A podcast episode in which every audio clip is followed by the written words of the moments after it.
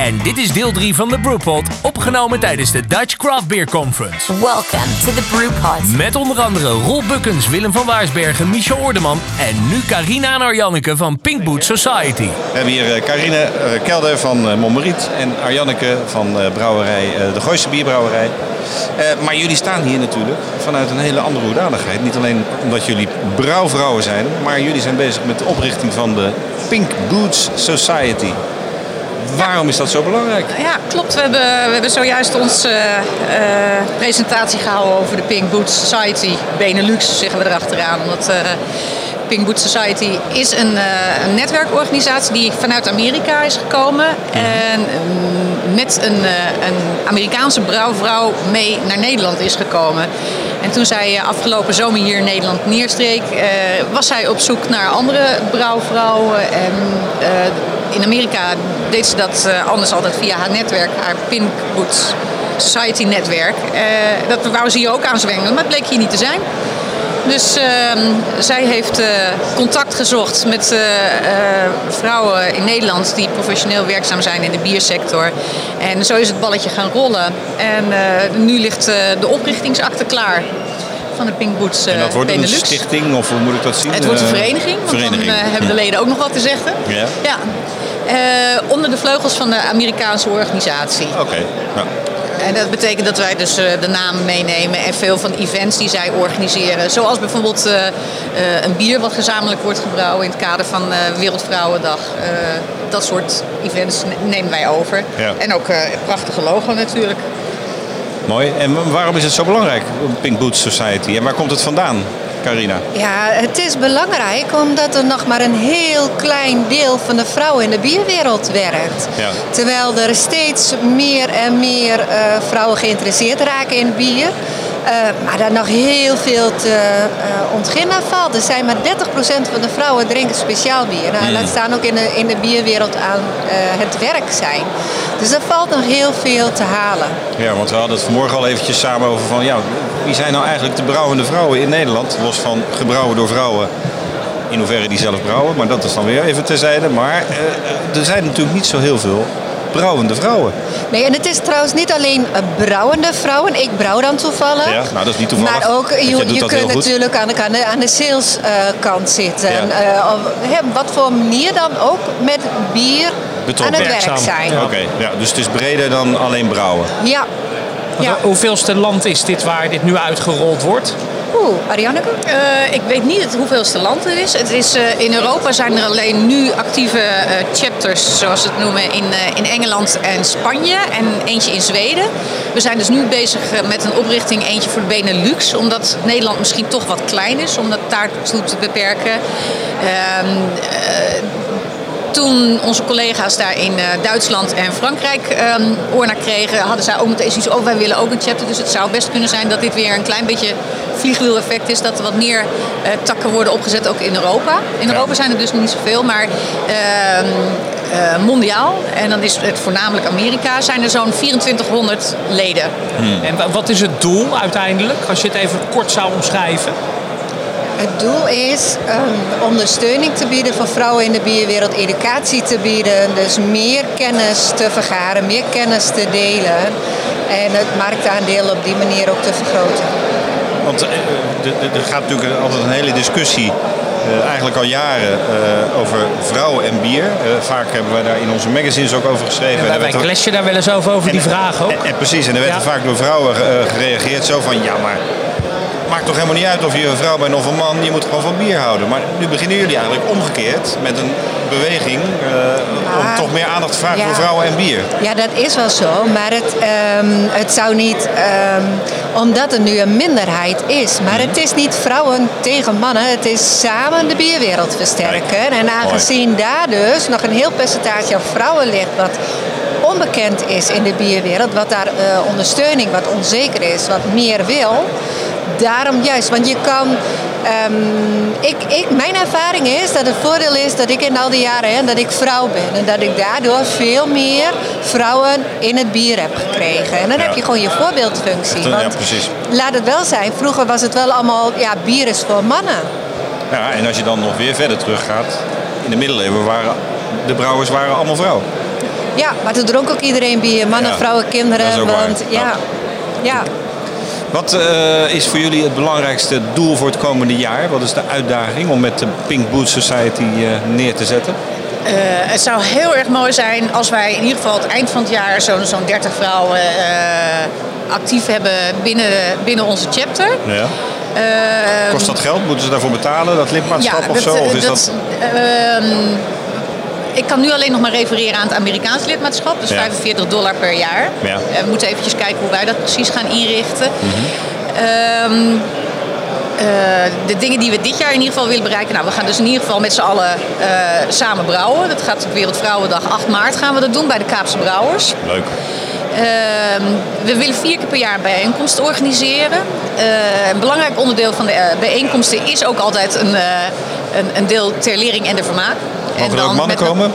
Eh, bij de openbare gedeeltes wel, ja. Er, zijn, er, zijn, er zijn gedeeltes die willen wij eh, speciaal voor de, voor de leden behouden. Ja, ja, maar zeker de naborrels en, eh, en, en, grotere evenementen. Ja, wat Carina ook al zei, van ja, de bierwereld, daar ben je ook met z'n allen. Precies. Ja, Misschien een leuke 8 maart een eh, podcast. Dan, eh, Misschien kan je, het lijkt me niet misschien, dat gaan we gewoon doen. Ja, dan komen ja, wij eh, leuk. komen we Ja. een, podcast opnemen met alle brouwende vrouwen. Ja. Tot slot Ja, nog eventjes, de, de Pink Boots, want daar hebben we het helemaal nog niet over gehad. Die, die paarse laarzen, die roze laarzen. Ja, dat Waar is, eh, komt dat vandaan? Dat is het verhaal van, eh, van de oprichter Thierry Varendorf. Die eh, toen zij ging brouwen eh, veiligheidslaarzen van de schoonmoeder kreeg. Die in haar maat alleen in het roze verkrijgbaar waren. Beetje en- rolbevestigend, zeg Het- maar. Ja, en ze heeft dat als een soort... soort eh, als het een titel was geweest, geuze titel aangetrokken. en ja, eh, ja, de roze laarzen waren haar ding en daar heeft ze de club naar genoemd. Mooi. Hartstikke leuk. Veel succes. En, eh, en tot slot, wie zijn er allemaal al? Uh, Joe zit erbij, Jet van der Grien zit erbij. Vertel eens, wie zit er allemaal bij? we hebben, het bestuur bestaat nu uit zes personen. Ja. De voorzitter, dat is Liz Pratt. Dat is de, degene die in Boston al lid was van, de, van de Pink Boot Society. Die is hier... die werkt hier ook bij verschillende Nederlandse brouwerijen intussen. Ja. Ehm, vicevoorzitter is eh, Linda van Loon. Zij is eh, momenteel eh eh gistspecialist bij Nevel. Ja. Ehm Hugh McQuay eh, is onze penningmeester. Ehm, ik zei de gek, eh, is de secretaris. Dan hebben we nog eh, Nathalie Geddes, die nu eh brouwster is bij ehm, de Kaapse. Eh, die is ehm, de organisator van, het, eh, van de Brew Collab. wauw, even. En ehm, Tina Rogers eh, doet voor ons eh, marketing en publiciteit. Tina had eh, de, de roze laarzen al aan. Ja, zo. ja, ja, ja. Leuk. Die, eh, die, kon, die kon je niet missen Nee, vandaag. Eh, mooi. Heel veel succes. We gaan jullie blijven volgen. En eh, dat het maar een hele grote chapter mag worden. Dankjewel. Dankjewel. This is the Brewpod. En nu Roel Bukkens van eh, Brouwerij Frontaal. Eh, hartstikke welkom hier aan tafel. En eh, allereerst maar even kort, hoe gaat het? Want jullie zitten natuurlijk in een soort van rollercoaster, om dat moderne woord maar te gebruiken, na de opening van jullie eh, eerst proeflokaal en sinds kort ook de brouwerij. Ja, klopt. Ja, we zijn hoe, ik denk een halfjaartje nu onderweg in een nieuwe locatie. Zo vorig jaar in mei zijn we daar eigenlijk officieel begonnen met, met verbouwen. We hadden natuurlijk vorig, in 2018 een crowdfunding afgerond. Ja. Nou, dat ging als een, als een trein. En, eh, 800.000 euro opgehaald geloof ik hè? ja, dus... eh, Er zijn dagen dat ik dat niet verdien zeg maar. Nee, ik ook niet hoor. Maar nee, we, hadden, eh, we waren als eerste brouwerij in, eh, in Nederland met een equity crowdfunding, zoals het heel mooi heet. Ja. De participatie eigenlijk. Mhm. En daar was blijkbaar, daar was blijkbaar heel veel animo voor. Dus we Mhm. hebben uiteindelijk 630 investeerders eh, zijn toegetreden bij ons. Ja. Natuurlijk super mooi, want het zijn gewoon 630 ambassadeurs van je, van je bedrijf. En, Ja. eh, ik denk 40, 50 procent daarvan zijn ook Bredarenaren. Mhm. Dat, was, dat verbaasde mij heel erg eigenlijk. Ja. Het is natuurlijk ook een mooi teken dat je ziet eh, hoe erg een lokale brouwerij kan leven in een stad. Mhm. Nou, toen zijn we, dus die installatie is vorig jaar naar augustus operationeel gegaan. En ja, ik denk dat we nu wel op het omslagpunt zitten dat het ook een beetje dat we in die flow beginnen te raken van dat er ook steady productie gedraaid kan worden. Ja, ik denk ja. eh, eh, februari gaat wel het het, de, de maand daarvoor zijn. Het kantelpunt zijn. En, en, maar dat moet ook wel, want ja, die eh, mensen die geparticipeerd hebben, die willen natuurlijk ooit wel ook een keer hun geld terug. Of worden die allemaal in bier uitbetaald? Nee, nee, nee. Niemand wordt eigenlijk... in- Ja, mensen krijgen beloningen in bier. Maar wij Mhm. doen geen rendement, in natura, zoals dat heet. Mhm. Eh, maar wij keren pas rendement uit in 2022. Ja. Voor de allereerste keer. Eh, en voor die tijd wordt alle winst gewoon terug geïnvesteerd in het bedrijf. In het bedrijf, ja. Ja, dus we proberen wel, ja, proberen natuurlijk wel zoveel mogelijk winst te draaien. Ja.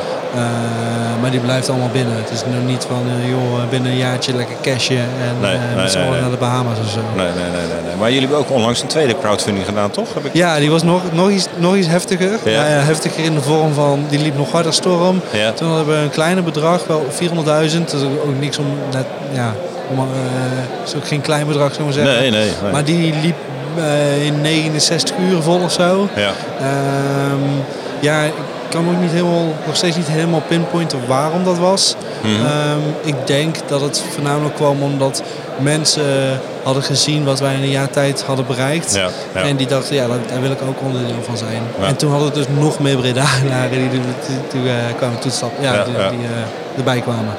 Mooie uitdagingen. We gaan het even hebben over vandaag. Je bent hier op de Craft Conference eh, in eh, Den Haag. Waarom ben jij hier vandaag? Ehm, ik, eh, ik, maar ik wij, want we zijn, ik ben, we zijn met zeven man hier. Mhm. Dus we zijn met, met vier, we zijn met vier, ik reken mezelf tot een van de brouwers. Ja. Vier brouwers en drie sales. En we zijn hier eigenlijk voornamelijk voor het netwerk. Ik vind de community van, eh, van brouwerij echt super tof. Ja. Lezingen waren wel interessant. En ik heb wat ehm cask. We hebben een, cask, een, een, blikkenlijn staan van Ja. cask. De Mhm. tweede in Nederland.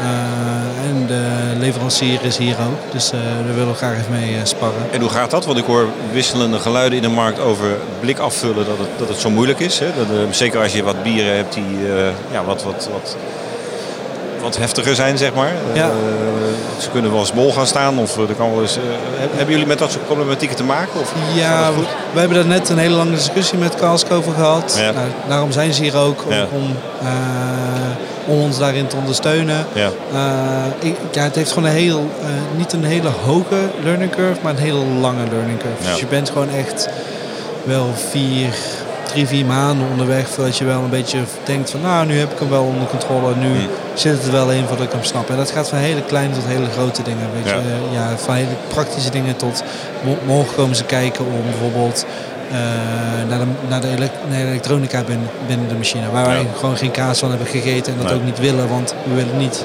elektronisch aan de machine sleutelen. Dat is Nee. niet aan ons. Nee, ieder zijn ja. vak. Ja, ieder zijn vak inderdaad, Ja, ja, ja. absoluut. Ja. Want hoeveel procent eh, hebben jullie nu op, eh, op blik? 100 procent. Dus helemaal 100 procent. Ja. En hoe, hoe, het is inderdaad grappig om te zien. Hoe, hoe, reageert de, de Bredaanse bierdrinker erop? Want die zijn toch vooral vroeger dat pijpje Ja, schools, eh, school gewend. Ja. En Ja. eh, dan- toen kwam Oranjeboom. Nou, wij hebben best wel. Oké, ik, ik zal je twee voorbeelden geven. Allereerst was, wij hebben Andreas, dat is een, eh, Brit- dat is een, een bier dat is specifiek gemarkt op de Bredaanse markt. Mhm. Het, is een, he- het is een Bredaanse triple, dus daar op het etiket staan ook allemaal Bredaanse eh, iconische ehm, gebouwen uit Breda. Ja. Eh, maar die gingen wel op blik. En we waren, waren wel van ja, het is een triple, dus natuurlijk wel gemarket naar traditionele bierdrinkers. Gaan die dat wel accepteren? Ja. Nou, ja, eerst beetje verkocht binnen, denk ik, binnen een week uit. Ja, ja. En de tweede zit nu alweer in de tank. En nou, daar hebben we gewoon een dubbele van gebrouwen. Ja, ja, ja, ja. Dus daar was ik heel erg opgelucht over. Het tweede waar we tegenaan liepen was in onze core range zit Rhodesian. Dat is onze barley wine, gerstewijn. Ja. Nou, ik denk dat inmiddels wel geaccepteerd is dat er IPA's eh, op blik worden gedronken. Eh, is wat mensen liever ook willen. We hadden laatst, hadden we, nog vlak voordat wij waren geswitcht naar blik, hadden we nog New England IPA's op fles. En toen kregen we op Untapped reacties van, oeh, eigenlijk wel gek, een New England IPA in een fles. En toen dacht ik van, wauw, dit had je niet twee jaar geleden tegen moeten vertellen, weet je wel. nee, nee, nee. Ehm, maar terug over die gerstewijn. Wij hadden dus van ja, we- dit- daar gaan, die ligt ook bij de, bij de Albertijn, weet je wel. Ja. En hij- die gaat binnenkort ook bij de Jumbo. Dus ja, of in ieder geval, daar zijn we mee bezig om, daar, om dat. En dat is wel een dingetje, eh, dachten we. Maar vooralsnog loopt het gewoon prima. Ja. Dus ik denk dat we nu in een fase zitten van normalisatie. Dat mensen, eh, wat mensen in de jaren, begin de jaren 2000 hadden met eh, flessen wijn en de draaidop, Mhm. lopen we nu met blikken bier eigenlijk. Ja. Mooi.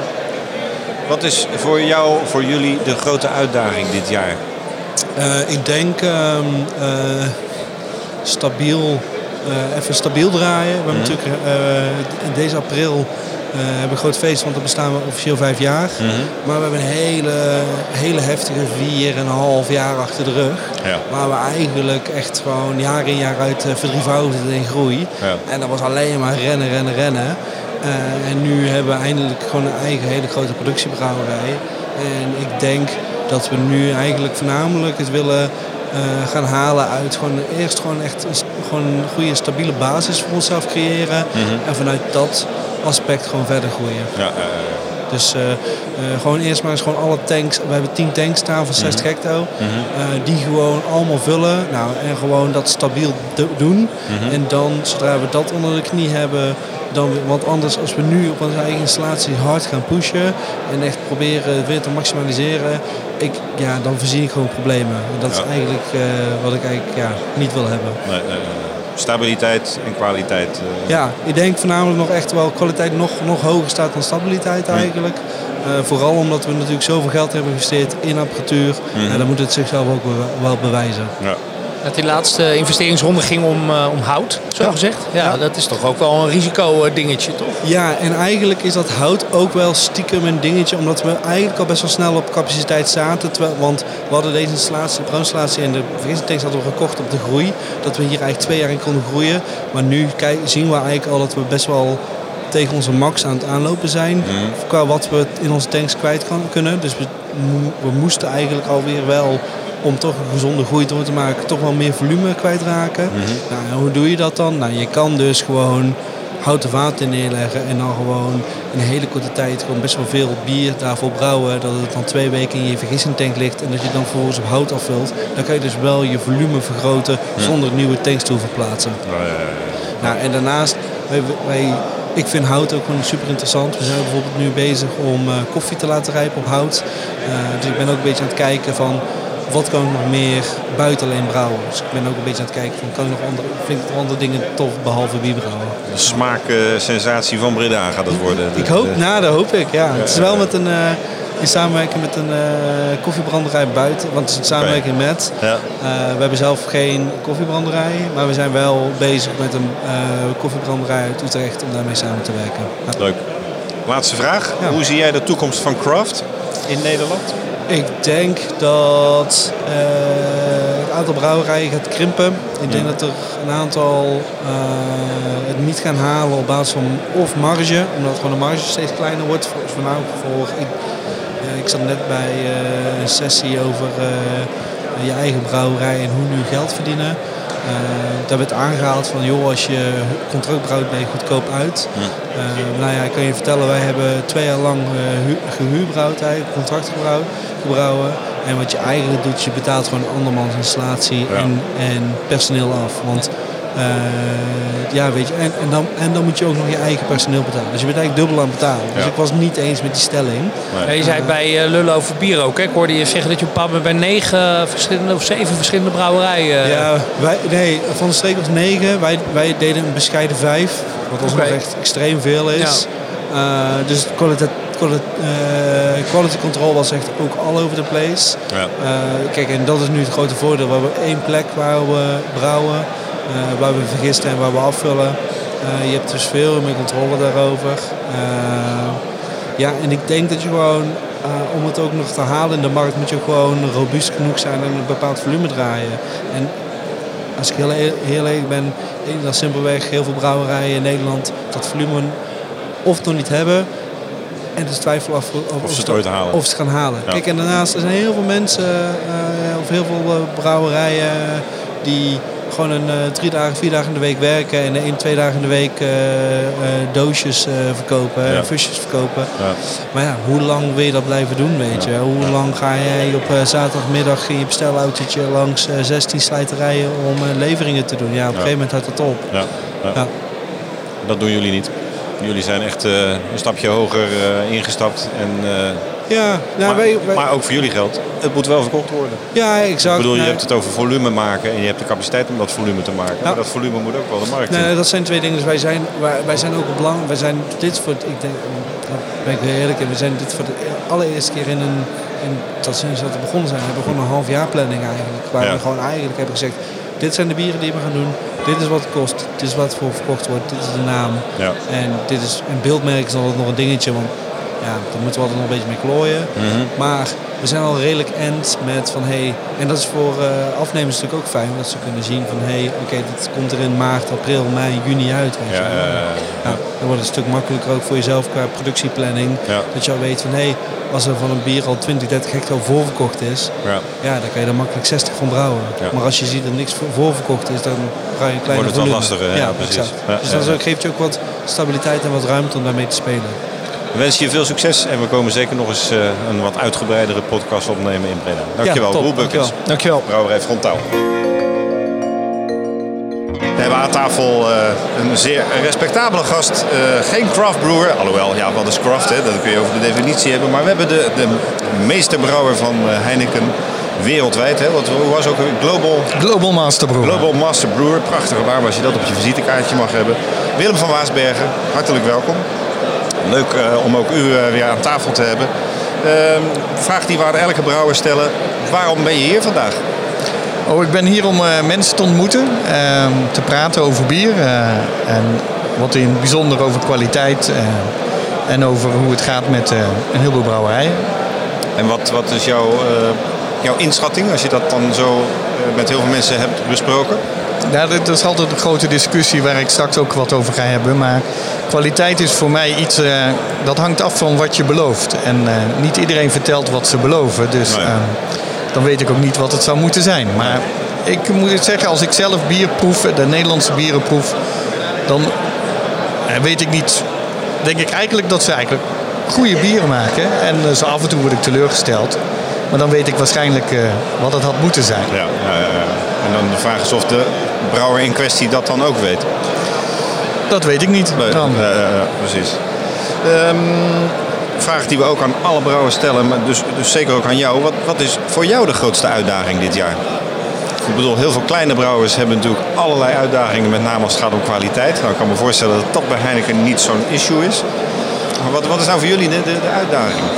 Nou, als je dan praat over het totale bedrijf of, eh, of maar. over mijn persoonlijke uitdaging? Allebei vind ik wel Eh, leuk. Ook, kijk, voor het totale bedrijf mag ik daarvoor spreken, dat weet ik niet. Maar in ieder geval, ehm, er blijft natuurlijk altijd, de wereld verandert continu. Mhm. En dan moet je op aanpassen.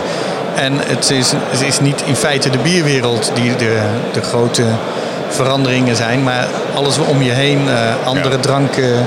ehm, de wereld verandert in politiek, in eh, verkopen. Dus daar moeten we continu op aanpassen. En dat is het, het de uitdaging. gezondheidsgebeuren, zeg maar, wat met roken is gebeurd en wat nu een beetje met alcohol, eh, met sterke Nou ja, kijk, de, de alcoholvrije bieren die gaan niet voor niets steeds beter. En eh, dat is een belangrijk punt eh, van verandering.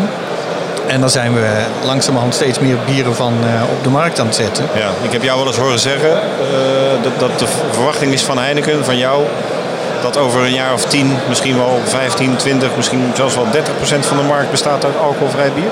Nou ja, wij denken eerder richting, eerst richting de 10. En Ja. ehm 20 is, ehm, is misschien dromen, maar Mhm. ehm 10% moet toch echt wel eh, haalbaar zijn in een heleboel landen in Europa.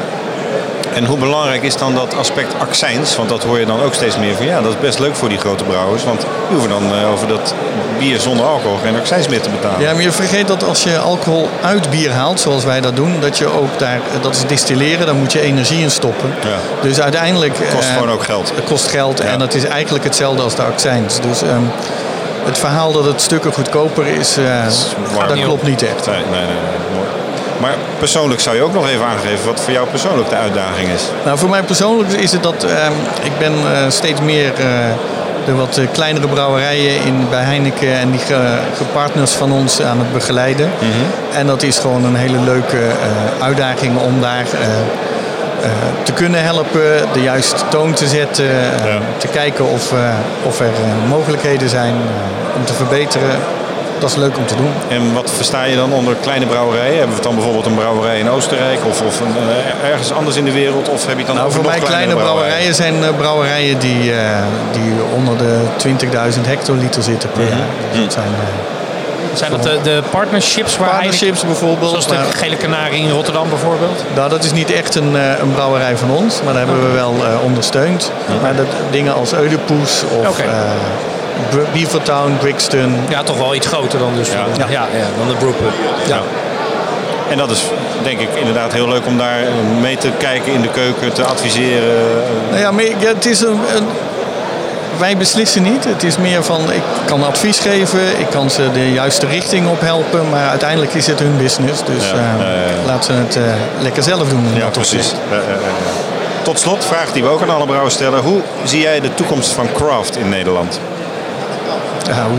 Kijk, die craft blijft. En ik ben, ik ben het met Ina eens en met Rick dat je lokaal moet zijn. Daar moet je eh, eh, de bepalende factor zijn. En ik, daar kun je onderscheidend ook in zijn. Ehm, deze markt, eh, ook in Nederland, je kunt groeien wat je wil. Maar je bent alleen maar elkaar aan het verdrukken. Ja. En ehm, dat is veel lastiger dan je eh, een basis geven op een lokale plek, op een lokale omgeving, in een, in een community. En daar ook voor die mensen zijn. En, ehm, en daar de, de link voor zijn. En dat zie je in Duitsland ook. Een heel dorp gaat, zit rondom een brouwerij. Daar is het merk eigenlijk niet zo van belang. Het bier is niet eens zo van belang. Het is het, de rol die daar speelt in, eh, in zo'n community is, is veel meer van belang. Zodat je dus ook daar kunt overleven en eh, gewoon je geld kunt verdienen. Ja, en die rol in dat soort landen is natuurlijk eeuwen oud. Eh, in Nederland is eigenlijk de craft beer industrie 20 jaar oud, 25 jaar oud. Dus we staan nog misschien wel helemaal aan de voet eh, aan het begin Ja, van... ik, ik denk dat er nog heel veel eh, ontwikkeling eh, mogelijk is in dit soort lokale bierenbrouwerijtjes. This is the Brewpod. We hebben een volgende gast aan tafel en dat is een eh, gast uit Os en omstreken. eh, Doris van der Vleuten, de eh, assistent-brouwer van eh, Martin eh, Ostendorf van Nou. de Muifelbrouwerij. Andersom eigenlijk. Eigenlijk andersom tegenwoordig. hè? Ja, Ja. precies. Ja, kijk, bescheidenheid zie je de mens, maar daar Ja. ben jij gewoon niet van. Hè? Huppakee, andersom. Nou, Martin komt eigenlijk nooit in de brouwerij. Kijk. Dus, eh, maar dat is een goede taakverdeling. Ja, ja, ja. ja Ik brouw en hij, en hij bedenkt mee recepten. En, eh, en ja. samen, En wat, en wat doet hij nog meer? Eh, verkoop. Ja, hè? Ja, ja, ja. ja, Ja. ja. Eh, heel veel magazijnwerk, festivals. ja. Ja, die, eh, die heeft het veel te druk om te brouwen. Hoe gaat het met de brouwerij? Want jullie zijn eh, inmiddels ruim een half jaar, afgelopen zomer, volgens mij geopend. Officieel vorig jaar, ik denk alweer bijna een jaar Ja, toch wel hè? operationeel. Ja, ja, ja, ja, ja. En ehm, als het goed is, komen einde van de week de nieuwe tanks binnen. Kijk, Dan gaan we naar een eh vergistingscapaciteit van 7000 liter. dus het gaat nu, goed. eh, Het antwoord is eigenlijk het gaat goed. Want je hebt gewoon... te- ja, ja, ja, ja, Ja. ja, mooi. Ja, Want wordt er ook nog wel wat in, eh in Locristi gebrouwen bij de proefbrouwerij? Ja, de grote hardlopers blijven allemaal. Die blijven daar allemaal. Ja. Ja, ja, ja. Ja, dat is niet zo leuk om twintig keer dezelfde, Nee, nee, product te brouwen. Ja, ja, ja. Mooi. We zijn vandaag op de Craft Conference, dus we stellen Ja. een aantal brouwers eh, allemaal dezelfde vragen en ook aan jou. Ah, Eh, waarom ben je hier vandaag?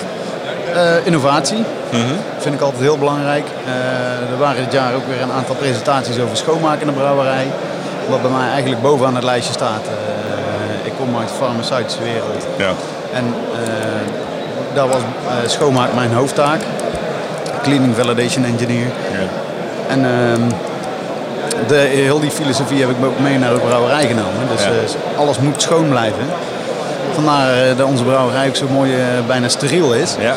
Daar houden wij van. En, Ja, nou, ik Ja. weet nog toen wij voor Beer Magazine een reportage bij jullie kwamen maken. Ja. Wij mochten eigenlijk niet eens naar binnen in de brouwerij. Nee. Want liever hebben jullie daar geen, geen, geen vreemdelingen, zeg maar. nee, precies. Uiteindelijk is het ons toch gelukt, want we moesten foto's maken natuurlijk. Ja, maar ja, ja. maar dat, is, dat zie je inderdaad in niet veel brouwerijen. Nee, nee, daarom hebben we. Dat komt een beetje uit de farmaceutische industrie. Martin Ja. komt er vandaan en ik ook. Ehm, hoe meer mensen erin komen, hoe meer eh op rommel je er krijgt. Ja. Ja. Ja. En dat hebben we liever niet. Nee, de vloer is mooi strak en eh, goed schoonmaakbaar. Dus eh, ja, waarom zouden we dan heel veel mensen daar rond laten lopen en eh, die overal aan kunnen zitten en, eh, en ja. infecties kunnen Maar jullie voorkomen? doen geen rondleiding ook dan? Of? Jawel, we hebben een hele grote glaswand erin zitten. En eh, van daaruit kun je alles, eh, kun je alles overzien en kunnen Ja. we alles uitleggen. Je hoeft niet in die ketel te kijken. Dat, Nee. eh, kun je ook vertellen. Ja, precies. Ja. Wat is voor jou en voor Martin de grootste uitdaging dit jaar? Dit jaar de grootste uitdaging is om de brouwplanning te halen met, met de uren die we, die we hebben. Martin werkt fulltime. Ik werk nu twee dagen in de week. En dat is meestal wel aanpezen. Want jij werkt nog daarnaast ook nog in die, eh, hygiëne, of in die eh, Farmaceutische farmaceutische industrie. Ja, ja, ja, ja. steeds. Combinatie. Ja. Ja, ja. Eh, Zo'n brouwplanning, is dat voor het hele jaar al bekend? Of hoe werkt dat? Nee, daar kijken we een beetje per week en welke browsers we allemaal moeten doen. En we kijken wat er de logistiek moet of kan. En wat we zelf kunnen doen. Mooi. Hoe zie jij de toekomst van craft in Nederland? Eh, ja, eigenlijk wel heel rooskleurig. En ik hoop dat eh, de alle brouwerijen die er nu zijn, dat die ook kunnen blijven. Want er is natuurlijk wel een enorme explosie aan brouwerijen ontstaan die, eh, die allemaal, allemaal aan het opstarten zijn. En ik hoop dat er ruimte is en blijft om, om met z'n allen te blijven bestaan. We hebben, je bent de eerste die dat zo zegt vandaag. We hebben toch al eh, 11 of 12 mensen geïnterviewd, brouwers. En de meeste zijn wat minder florisant en positief over de toekomst. En denken dat er een, een, misschien wel iets van een kaalslag gaat komen Ja. van afvallers. Dat zou kunnen. En, eh, Daar hebben jullie geen last van. nee, we bestaan nu al tien jaar en eh, we hebben een, eh, een aardig gevestigde naam ondertussen. Ja, En ik denk dat we, er wel in kunnen, kunnen blijven bestaan. mooi. En verder, we zullen het moeten zien. Het is en blijft lastig. En het wordt, er komt steeds meer concurrentie. Ja. Ehm, maar ik denk ook wel dat er, dat er steeds meer mensen dadelijk toch wel weer bier gaan drinken. Kwaliteit is daar een toverwoord. Eh, Nou ja, je geeft zelf al aan, hygiëne en dergelijke. Eh, dat is voor jullie denk ik wel een... eh, kwaliteit is bij jullie gewoon op orde. Dat is gewoon... Ja, dat, is, dat moet, staat bovenaan. Ja. Kwaliteit en, en hygiëne, daar, daar beginnen we mee. Ja. En van daaruit gaan we brouwen. We hebben voor ons de voorzitter van eh, hetgeen we hier vandaag op de Craft-conferentie eh, allemaal meemaken. Michel Ordeman, voorzitter van Craft. Eh, welkom, fijn dat je ook even bij ons aanschuift. Ehm, eh, ja, we, vroegen elke brouwer die we hier aan tafel hadden, waarom ben je hier vandaag? Nou, bij jou weet ik dat, want je bent voorzitter. Ik, Maar- ik mocht niet wegblijven. Nee. Wat ik wel van sommige kanten, om maar gelijk even met een kritische vraag te komen, wat ik wel van sommige kanten eh terug hoorde vandaag. Waar is het statement van Kraft? Waar is het statement van de voorzitter? Eh, mensen hadden misschien toch wel verwacht met een soort eh, State of the Union eh, verhaal van de voorzitter. Hier staan we als Kraft Nederland. eh, Ja, nou, dat, dat heb ik ook eh, eh, gevraagd. Omdat ik, eh, ik, ik mocht natuurlijk eh, openen. ja. Ehm, en toen zei ik van, nou, hoeveel tijd heb ik? Eh, ik zeg, ik kan een half uur vol lullen als jullie dat willen. Nou, Ja. dat is niet de bedoeling. Want Nee. je moet eigenlijk gewoon Ronald Gippard aankondigen en weer heel snel weg. Want we hebben eh, te weinig tijd. Het programma zit te vol. We hebben te veel lezingen. We hebben eh, ook nog mensen die op de beursvloer staan. Die Ja. ook hun aandacht willen hebben. Die ook hun bezoek willen hebben. Dus Ja. vandaar... Je bent gewoon koud gesteld. Ja, dat is eigenlijk de, de- hetgene wat het minst waardevol werd geacht. Was de dat speech was van de voorzitter. de speech van de voorzitter. Die is geschrapt. Nou, Ja. die, die, die, die kans geven we je dan nu. Nee, Eh, dat- wat, dat- wat, is, wat, wat is de situatie van Kraft eh, op dit moment in Nederland? Nou, maar om even terug te pakken van eh, wat is het statement? We hebben natuurlijk wel gezegd, er is een statement namelijk, staat eigenlijk op de, de, het programma, hè, Craft Beer Big Ambition. Ehm, ja, er zijn ambities en eh, ehm, we, we denken dat het ook belangrijk is om ehm, de lat hoog te, te blijven leggen als, eh, als, als brouwers zijnde en ook als branche zijnde. Om te zorgen dat we ook eh, kunnen blijven groeien en ook ehm, op een positieve manier onder de aandacht van, eh, van de consument kunnen blijven. En, Rick had een, een mooi prikkelend praatje met, nou, het belangrijkste is eigenlijk kwaliteit en samenwerking. Ehm, ja, en zo zitten wij er eigenlijk ook in. Dus dat, dat zijn wel de, de speerpunten binnen Craft als, als vereniging ook. Er zijn 722 geloof ik eh, brouwerijen nu in Nederland, waarvan meer dan de helft eh, eh, huurbrouwer. Eh, jullie hebben uit mijn hoofd gezegd 160 leden, 161 leden op dit moment. Ja, ja het, zal misschien 165 zijn, maar dat Nou ja, maar in ieder geval in die orde van grootte. Ja, ja. Wat is dan de ambitie, over big ambitions gesproken van Kraft, eh, als het gaat om het wel of niet bereiken van die Die andere. 700 brouwers? En willen jullie dan met name de, de warme of de koude brouwers, met of zonder ketels? Eh, Nou, ik, denk niet eens dat we daar ehm, een, een, een zozeer een verschil maken tussen of je nou wel of niet een ketel hebt. Ik denk dat het meer is wat, dat we ehm, ja, ons willen focussen op de mensen die er op een serieuze manier mee bezig zijn. En dan kan je zeggen, van, ja, eh, bijvoorbeeld kan je en wil je er je brood mee verdienen? Of is het iets wat je ehm, semi-hobbymatig erbij doet? En dan zeggen we wel van, nou, wij zijn in eerste instantie actief voor de mensen die het ook echt ehm, als hun werk invullen. Ehm, omdat we vinden dat we die mensen het meest moeten ehm, vertegenwoordigen en moeten ondersteunen. En ehm, iemand die het, het, het meer hobbymatig doet en ja, het leuk vindt om erbij te horen, om de verhalen te horen of om de connectie- connecties te krijgen. eh daar gaan we niet tegen zeggen, je mag geen lid worden. Maar dat is niet de eerste groep mensen waar we ehm, vanuit de vereniging gedachten in ieder geval ons op, op willen focussen. Ehm, en het enige nadeel is, kijk, er zijn 700, eh, 700 plus eh, eh, biermerken in de markt. Maar je merkt ook dat er eh, heel veel de laatste vijf jaar bij zijn gekomen. En ehm, ja, waar het gevoel van, van kameraadschap, zeg maar, van de, de brouwers die tussen de 25 en de, en de 10 jaar geleden zijn begonnen. Ehm, die kenden elkaar allemaal, eh, die wilden elkaar allemaal helpen. Want Nog, die waren kennen, elkaar, allemaal, kennen elkaar allemaal nog. ja, ja, inderdaad. En, en die, die waren allemaal zoekende ook naar eh, welke aanbieders zijn er überhaupt in de markt om dingen te kunnen kopen. Want het merendeel van de, de aanbieders richten zich eigenlijk alleen maar op pilsformaat. eh, dan wel op pilsstijl bier. Hè, qua dingen die ze verkochten. Ehm, en was het echt gewoon een, een, een helse zoektocht om dingen te kunnen vinden. En nu is het verhardend. Nou, je merkt nu dat eh, enerzijds vanuit de aanbiederskant er steeds meer aanbieders ook zeggen: Oh, wacht even, eh, die, die, craft beer groep is groeiende. eh, ik moet me daar meer op gaan richten en ik moet daar meer over communiceren. Dus het is makkelijker om tegenwoordig een leverancier te vinden dan dat dat 10 tot 50 jaar geleden was. En anderzijds, inderdaad, eh, is er een bepaalde. Nou, ik weet niet of het verharding is, maar in ieder geval ehm, een, een meer. ehm, nou, misschien een meer egoïstische eh, eh, manier van denken ontstaan. Waarbij het niet meer zoiets is van ik ben onderdeel van de, de, de craft community en dat kameraadschap vind ik heel belangrijk. Maar meer van ehm, ja, ik ben hier om, om mijn, markt, eh, eh, mijn merk op te bouwen, mijn brouwerij, mijn onderneming op te bouwen. Ehm, en samenwerken is daarin iets minder voor de hand liggend. En- maar en dat, is, toch ook een gevolg van die, van die groei van het aantal brouwerijen. En de marktwerking die daaruit ontstaat. En allemaal je plekje op die markt willen veroveren. Waardoor het allemaal niet meer zo prettig gaat Nou ja, maar, dat, maar dan zou datzelfde gevoel ook zo moeten zijn bij die brouwerij die al wat langer actief is. En je merkt dat, dat daar nog steeds wel dat gevoel van kameraadschap heerst. En dat dat toch bij. En misschien is het ook wel dat er een deel een jongere generatie brouwers is opgestaan die zegt van ja, maar eh, ik heb helemaal geen zin om bij die oude generatie brouwers te horen. Dat zou ook nog kunnen.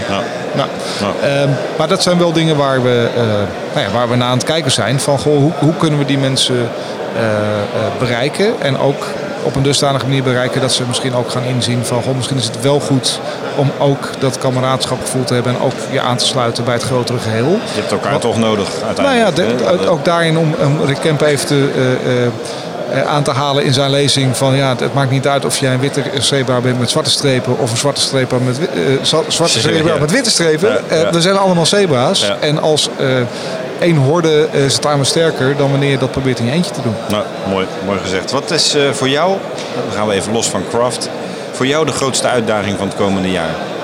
Wow.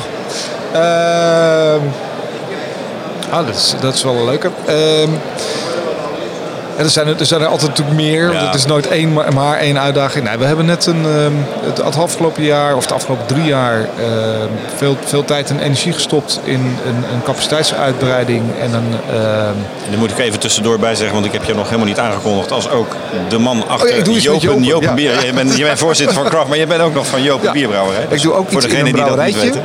En, eh, en in dat brouwerijtje ben ik degene die vooral met, met het productiedeel bezig is. En nou dus de, het aandachtsveld van, ehm, ehm, van mij als, als productieman binnen Jopen was capaciteitsuitbreiding en, een, en aanpassingen, eh, CQ, eh, eh, verbeterslagen in het brouwhuis. En dat, dat hebben we eind vorig jaar afgerond. Ehm, en eigenlijk tegelijkertijd met die afronding hebben wij een, eh, een nieuwe lancering gedaan van een andere huisstijl. En ja, die moet deze, dit jaar zeg maar worden uitgerold. Dus je zal steeds meer eh, eh, bieren met nieuwe etiketten en nieuwe signing en POS-materiaal. Ja, ja, ja, ja. We hebben jullie daarover geïnterviewd de in onze- en al dat soort dingen. Ja, daar, daar, daar, ga je nu steeds meer het nieuwe logo op zien. en uiteindelijk eh, ja, met, met het idee eh, dat we daardoor eh, meer mensen moeten gaan bereiken om, Ja. Om die capaciteit die we hebben gebouwd ook te kunnen gaan vullen. Precies, Ja, precies. dat, precies. eh, We hebben je daarover geïnterviewd in de podcast die we eh, een paar maanden geleden bij jullie hebben opgenomen in eh, de Waardepolder in Haarlem. Ja. Toen was het al net geïntroduceerd. Kun je al aangeven, heb je al meer reactie uit de markt hoe er op die nieuwe huisstijl Ja. gereageerd wordt? Ja, de, ehm, vanuit de, de, de, eh, de, de handelspartijen, oftewel eh, de inkopers, eh, eh, supermarkten, horeca, slijters, hele positieve reacties. Ehm, dus dat is eigenlijk heel goed. Ehm, kan je al zien dat, dat er eh, meer verkocht wordt? Nee, dat, want, ja, de, de eerste producten staan- nodig. Ja, de- de eerste, eh, eh, eerste bieren staan nu net op de plank en, en de, de oude zijn nog niet helemaal verdwenen. Dus Nee. dat, dat kan nog niet, eh, zo snel kan je het helaas niet zeggen. Ehm, en natuurlijk zijn er op eh, eh, wat bierfora die er eh, eh, ook bestaan. Ehm, ook mensen met een, een kritische noot. hè, Ja. Die zeggen van goh, eh, gooien ze hun verleden en hun heritage weg. Of vonden het oude veel mooier. Maar ja, dat, dat is het mooie met dingen die... Die veranderen. uit- uitingen, ja, dat, dat is altijd een kwestie van smaak. En de een vindt het oude mooier en de ander het nieuwe mooier. Ja. Ehm, maar ja, de, de, de tijd zal leren wat, wat beter was. Ik, ik ben er zelf in ieder geval heel erg blij mee. Ik vind het, het oude logo, als ik daar nu naar kijk, dan denk ik van ja, hoe hebben we dat eigenlijk ooit kunnen doen? Want het, het communiceert eigenlijk alleen maar wat we niet zijn. Eh, We zijn geen abdijbier, we zijn niet oudbollig, we zijn niet oud-Duits, uit, eh, oud-Belgisch. Ehm, ja, natuurlijk, zijn... met, met, de, met de nieuwe uitstraling zoek je dus ook een nieuwe doelgroep uiteindelijk, denk ik. Nee, je, je zoekt de, ehm, de- je wil de, de groep mensen bedienen die geïnteresseerd zijn in craft beer. En natuurlijk is die wel in de afgelopen 25 jaar veranderd. Ehm, maar ons, ons eh, vorige logo was nog maar vijf jaar oud. Dus wat dat betreft is dat verschil helemaal niet zo groot. Alleen ja, de, de 25 jaar geleden was de, de, ehm, de craft beer bestond toen nog niet hè, als term. Dus er was toen de speciaalbierdrinker. Ja, was, was over het algemeen een 40-plusser. Ehm, en je merkt nu natuurlijk wel dat de, de huidige generatie craft bierdrinkers eh, gelukkig veel meer aansluiting heeft met de, eh, de groep uit 18 tot 40. Ja. Dus de, de, de, ja, om maar weer een mooie marketingterm eh, te gebruiken, de millennials. ehm, ja, is een groep mensen die, die 25 jaar geleden nog geboren moesten worden. Ehm, of toen in ieder geval nog geen bier dronken. En ja, die kijken toch anders naar, naar bier als stij- wat betreft stijlen. En ook naar eh, uitstraling van een merk. Dan iemand die 25 jaar geleden al 45 was. En die Maar- kan zeggen, ja, ik vind dit, eh, dit gaat me misschien wat, dit is misschien te hip of te, te, te, te veel shiny colors of dat soort dingen meer. Maar ik vind, ja, bedoel, je, je, je kan niet stil blijven staan als merk. Dus bedoel, het is, ik sprak iemand van Heineken en die zei, ja, wij veranderen ieder jaar iets aan ons etiket. Alleen we doen het met zulke kleine stapjes dat niemand het eigenlijk merkt. Totdat je een flesje van 10 jaar geleden naast eentje van nu zet. Nou ja, kijk wat AB InBev met Leffe doet. Dat vind ik ook af en toe heel erg schennis. Als je ziet eh, eh, hoe dat etiket eigenlijk jaarlijks wordt... eh, Ja, ook maar- daar worden ze. Ja. Alleen dat, daar is het dan meer tweaken. En wij hebben het wat meer rigoureus gedaan. Omdat we gewoon zeiden van ja, als, als er zoveel elementen in ons oude logo zitten die eigenlijk niet aansluiten bij wat wij doen. Ja, dan moet er gewoon eigenlijk een compleet nieuw logo komen. Ja, want dat hadden jullie onderzocht, hè? vertelde je in de vorige podcast. Ja, dus het, uit marktonderzoek bleek dat als mensen naar ons logo keken, dat ze zeiden, nou, dit is een hele traditionele abdijbierbrouwerij uit Duitsland of België. Eh, mm, nee, nee, score nul. Ja, dit is ge- geen een van de, de punten eh, klopte het. Maar wat is die marktwaarde nu, om er niet al te lang door te gaan, maar wat zeggen ze dan nu eh, over de branding? Nou, dat het in ieder geval eh, eh, eh, niet meer de oude gotische letters zijn. Dat er geen verwijzing meer is naar 1407. Geen verwijzing meer is naar een kerkje of een abdij. Dus dat zijn allemaal dingen die gewoon meer bij, bij het nu passen. Meer hedendaags. Tot slot de vraag die we ook aan alle andere brouwers hebben gesteld. En dus ook aan jou. En ook als voorzitter van Craft. Hoe zie jij de toekomst van Craft in Nederland? Ik zie de toekomst van craft in Nederland ehm, en misschien zelfs wel wereldwijd nog steeds positief. Ehm, omdat ik denk dat ehm, de, de weg die ingeslagen is wat betreft ehm, de verbreding van het bieraanbod en de verbreding van de smaken en de verbreding van de beleving eh, door meer bier te gaan drinken eh, op locaties die, eh, eh, die, zeg maar lokaal eh, gebonden zijn. Ehm, dat dat geen hype is, maar dat dat iets is wat volgens mij voor de lange termijn gaat, gaat doorzetten. Dus ik denk dat er eh, eh, steeds meer vraag zal komen. Misschien wel, wel minder naar ehm, speciaal bier wat, wat ehm, internationaal gemarket wordt. En, en dat, dat er nog meer geleund gaat worden op, eh, op lokaal. In Nederland kan je lokaal dan bijna vervangen door nationaal. Eh, Nederland is natuurlijk een, een dat het lokaal is in Amerika is, is zeg maar Benelux in Europa. Ja. Ehm, maar dat, dat daar wel steeds toch eh, eh, nog meer aandacht naartoe zal gaan. En eh, vermits de, we de kwaliteit hoog houden, ehm, ja, denk ik dat we, dat we eigenlijk nog steeds aan het begin staan ehm, van wat mensen nog kunnen ontdekken in bier. En hoeveel, hoeveel fans we nog voor, voor bier en mooie smaken kunnen winnen. Mooi gezegd en een mooie afsluiter van eh, een Nou. eh, interview van de voorzitter van hetgeen hier allemaal gebeurt. De Craft Conference in eh, Den Haag in de Fokker Terminal. Michel Orneman, heel veel dank en Met veel liefde succes. gedaan. Met liefde gedaan. Dankjewel. Hoi. Thanks for listening. Until next time at the Brewpod.